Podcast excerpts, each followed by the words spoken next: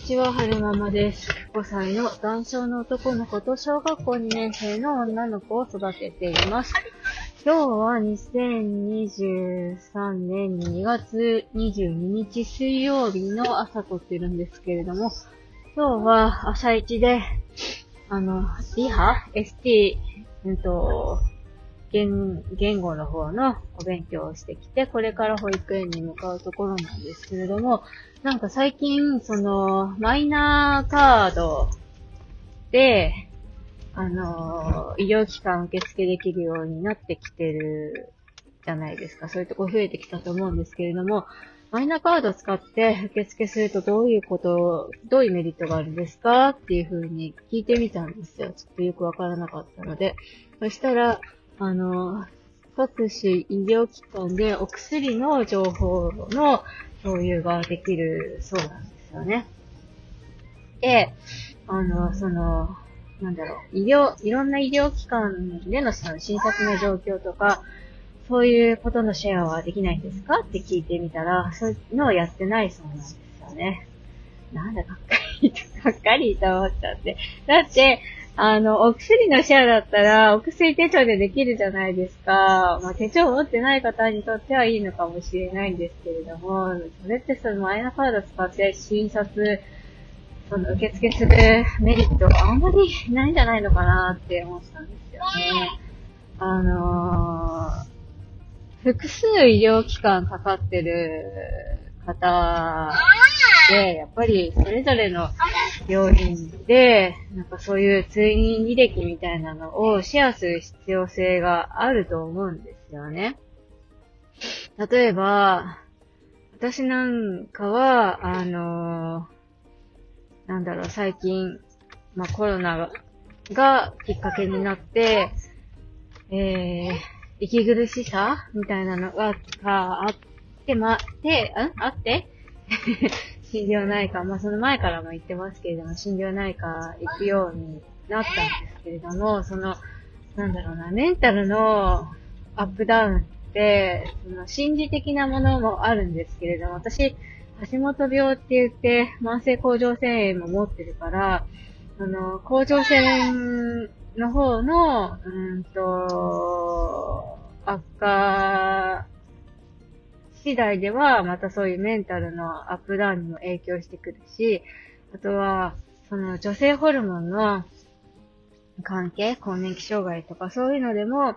メンタルの不調のアップダウンとかも出てくるから、例えばそういう なんだろう、通院履歴みたいなのが、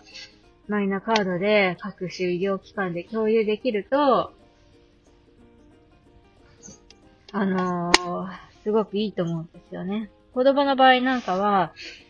あの、予防接種の接種歴なんかも、各種医療機関で、あのー、情報共有ができたら、すごくいいと思うんですよ。その取りこぼし、その診察する上で取りこぼしがなくなると思います、思うし、例えば、うんと、熱が出て病院に行きましたってなった時に、何の病気が原因で熱が出てるのかなっていう風な感じでアプローチしていくと思うんですけれども、例えば、その子が、うんと、数ヶ月前にインフルエンザにかかってました。ってなったら、あ、じゃあ今回の発熱はインフルは除外できるのかなとか、そういうことにも反映されるじゃないですか。で、例えば、うんと、普通の、なんだろうな、総合病院とかじゃなくて、うんと、普通の小、ちっちゃい小児科に、なんかその体調不良でかかりましたってなった時に、何もさ、あの、病院側に、特にこっちから、こちらから情報提供しなければ、あの、普通のことして診察すると思うんですけれども、例えばバックグラウンドにハルくんみたいにヒルシュがあるとか、神経異性膀胱があるとか、ファロー視聴症を抱えてるとか、断症ですとか、うん、弱視がありますとか、経難聴がありますとか、そういうのをマイナーカードで共有情報のシェアができて、ドクター側が確認できれば、あ、この子はこういうバックグラウンドがあるのねっていうのは一発でわかるじゃないですか。そしたらそういう、なんだろう、目を、そういう目で、診察していくと思うんですよね。普通、健常の子という感じで診察するのと、そういう、もろもろ複数病気抱えてるんだなっていう目で診察するのってやっぱ違ってくると思うので、そう、将来的には、そのマイナカードで各種医療機関での、その、通院履歴とか、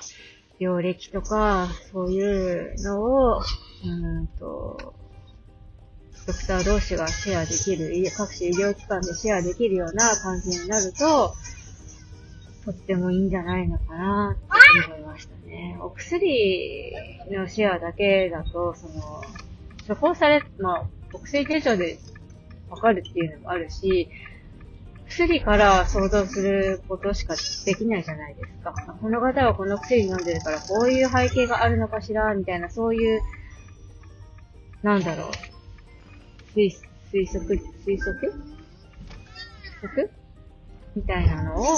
えー、ドクターの方からしていくと思うんですけれども、でも最初からそういう医療的な情報がマイナカードで、えー、パッと見ればわかるような感じになってると、そういう、あれこの薬飲んでるってことはこういう病気持ってるんだなとか、そういうこと考える必要もないじゃないですか。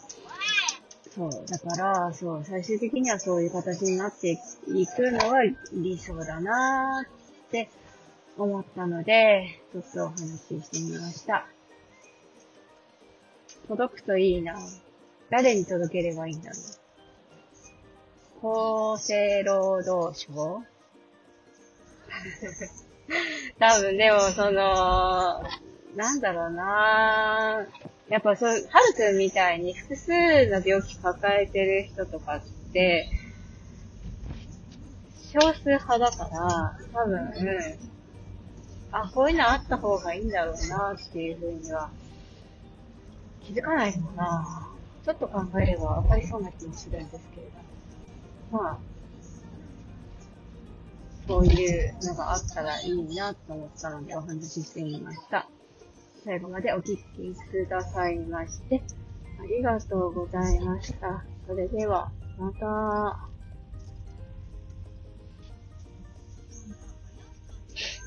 またあと言いつ、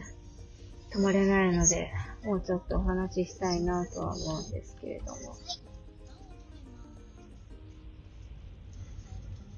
何のお話をしましょうかね。今日の ST で何をやってきたかっていうと、今日簡単なテストをやってましたね。3つものを用意して、例えば、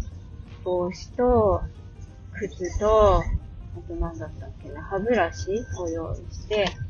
先生が、えー、はるくん、帽子、どうね？って言って、で帽子は取れる、帽子を先生に渡してくれるかなーっていうチェックをしてたんですけれども、書くのはできませんでしたね。多分、帽子、どれ、どれが多分分かってないんでしょうね。多分もし、えっと、質問の仕方が帽子、ちょうだいだったらもしかしたら帽子をくれてたのかもしれないですけれども、帽子どれだから、何を言ってるんだこの人は、みたいな感じだったような風に私は理解しましたね。あと、うんと、電話と太鼓と、あと何だったっけな。電話と太鼓と、あともう一個、何かを置いて、えー、選ばせるっていうのがあったんですけど、多分太鼓とか音が出るもの大好きだから、その、三つのものが並んで、はるくん、電話、どれって言った時に、電話分かってるんだけど、太鼓が目の前にあるから、太鼓を叩きた、叩きたくてしょうがない。もう、電話って分かってるけど、僕太鼓叩きたいですよ、トントントントンみたいな感じになっちゃって、こうなんか指示が通らないみたいな。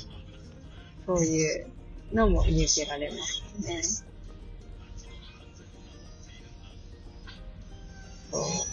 う。ねえ。なかなかね、わかってるんだけどね。わかってるんだけど、ちょうだいって言ってすぐはいどうぞって渡す、渡すことがまだ、できる時とできない時と気分にムラがあるので、なかなかね、難しいですね。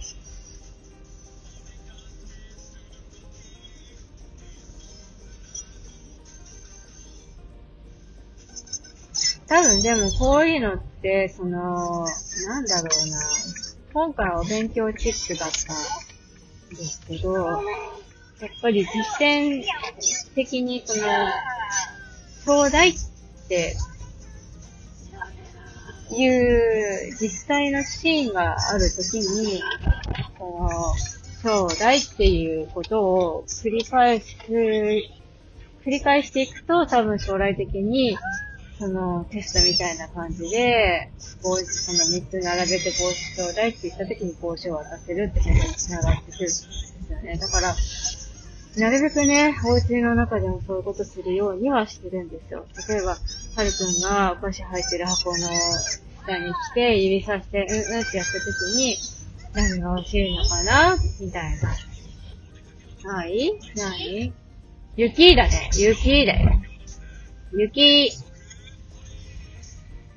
そう、お菓子欲しいってこっちはわかってるんだけど、あえて、何が欲しいのかなって言ってみて。でもそれでもその何が欲しいのかなの後に答えが返ってこないから、そういう時は、お菓子の箱指だけ、お菓子、ちょうだいだねって言うんですね。そしたら、はるかちゃんとちょうだいって言えるので、はい、うん、将来的にはお菓子、ちょうだいまで言えるようになるといいなと思うんですけれども、もうね、かれこれね、お菓子、ちょうだい、どのぐらいやってると思います？一年ぐらい続けてやってますよ、私。でもね、その根気が大事なんだと思うので、根気強くやってますよ。お菓子、ちょうだい。根気強く、根気強く。何度も何度も何度も何度も何度も何度も何度も何度も何度も何度も何度も繰り返すことできっとはやくんの頭に定着してくれるっていうことを信じて、繰り返し繰り返し、めげそうになるけど、繰り返し繰り返し、やっておりますよ。ねえ、母親って大変。どうやってくれればいいのにね。えー、っと、最後は無事になってしまいましたが。最後までお聴きくださいましてありがとうございました。それではまた。